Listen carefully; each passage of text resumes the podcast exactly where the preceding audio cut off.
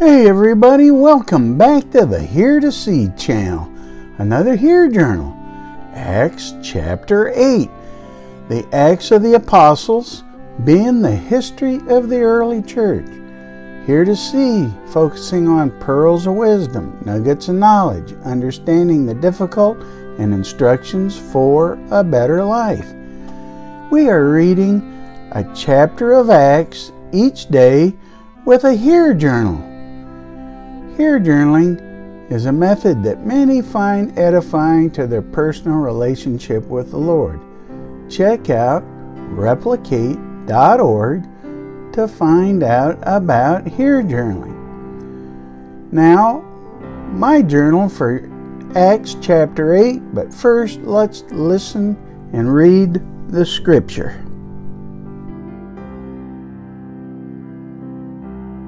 Chapter 8 Saul was one of the witnesses, and he agreed completely with the killing of Stephen.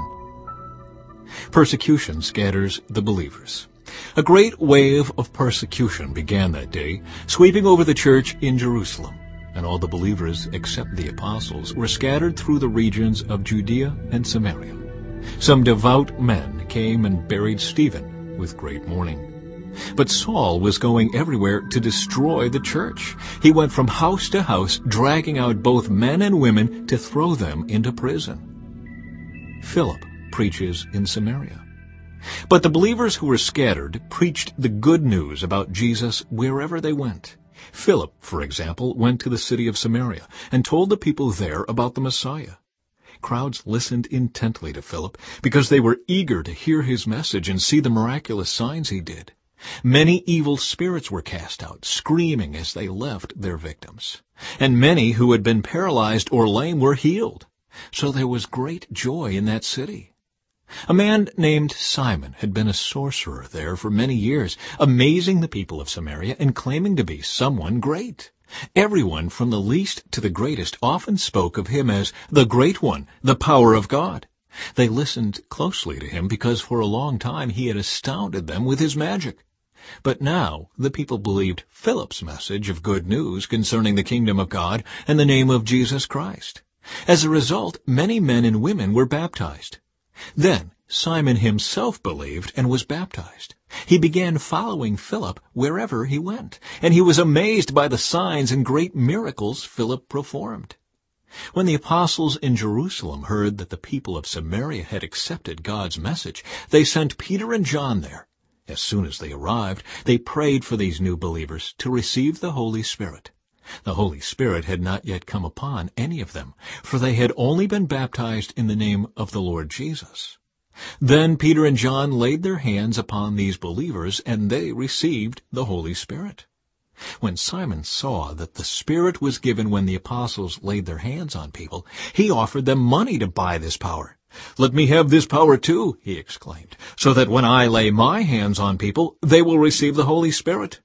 But Peter replied, May your money be destroyed with you for thinking God's gift can be bought. You can have no part in this, for your heart is not right with God. Repent of your wickedness and pray to the Lord. Perhaps he will forgive your evil thoughts, for I can see that you are full of bitter jealousy and are held captive by sin. Pray to the Lord for me, Simon exclaimed, that these terrible things you've said won't happen to me.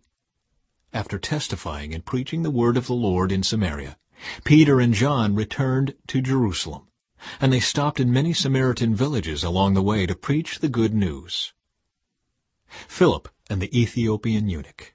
As for Philip, an angel of the Lord said to him, Go south, down the desert road that runs from Jerusalem to Gaza.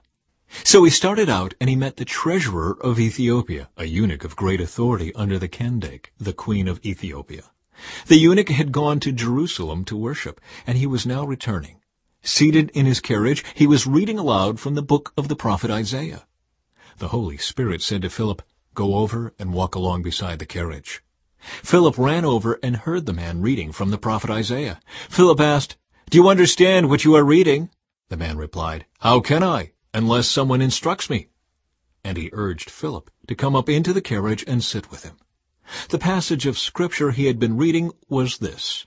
He was led like a sheep to the slaughter, And as a lamb is silent before the shears, he did not open his mouth. He was humiliated and received no justice. Who can speak of his descendants? For his life was taken from the earth. The eunuch asked Philip, Tell me, was the prophet talking about himself or someone else? So beginning with this same scripture, Philip told him the good news about Jesus. As they rode along, they came to some water, and the eunuch said, Look, there's some water. Why can't I be baptized? He ordered the carriage to stop, and they went down into the water, and Philip baptized him. When they came up out of the water, the Spirit of the Lord snatched Philip away. The eunuch never saw him again, but went on his way rejoicing. Meanwhile, Philip found himself farther north at the town of Azotus.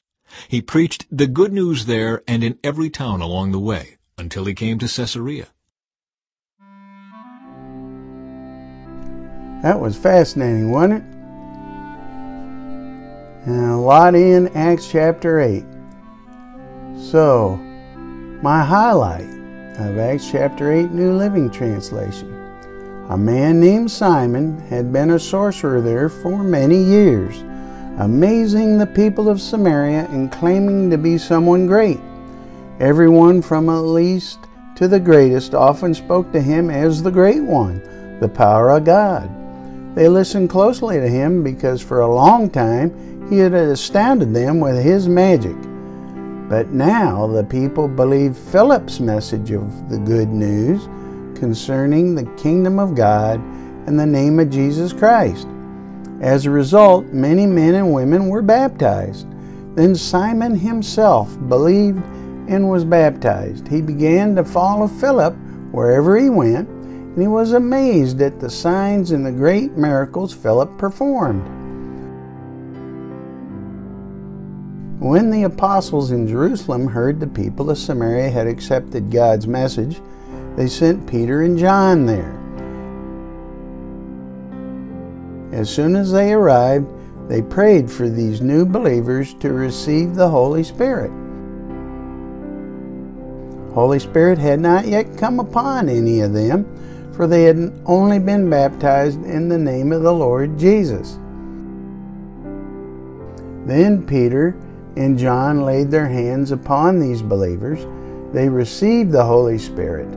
When Simon saw that the Spirit was given when the apostles laid their hands on the people, he offered them money to buy this power. Let me have this power too, he exclaimed, so that when I lay my hands on people, they will receive the Holy Spirit. But Peter replied, May your money be destroyed with you for thinking God's gift can be bought. You can have no part in this, for your heart is not right with God. Repent of your wickedness and pray to the Lord. Perhaps He will forgive your evil thoughts. For I can see that you are full of bitter jealousy and are held captive by sin. Pray the Lord for me, Simon exclaimed, for these terrible things you have said won't happen to me. Well, now the explanation.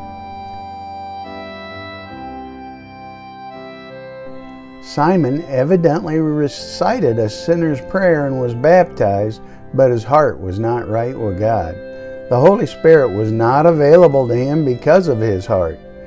His motives were for himself, not a full repentance and acceptance of Jesus as Lord and Savior. He was full of bitter jealousy and held captive by sin.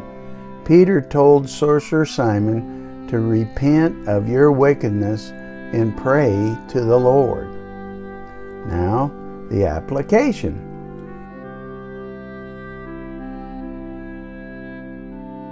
We too can fool ourselves into thinking that our hearts are right with God when we truly have not received Him as a Lord and Savior.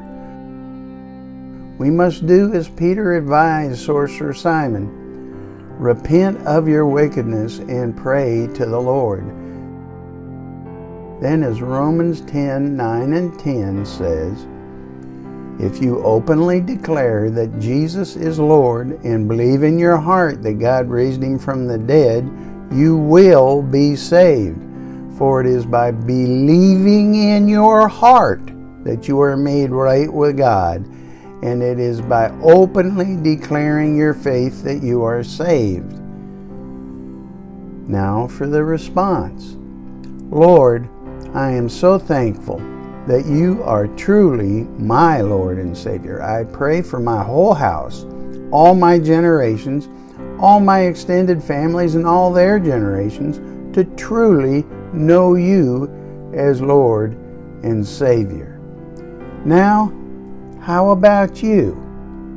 Why don't you try HEAR journaling? Don't be discouraged, give it a try.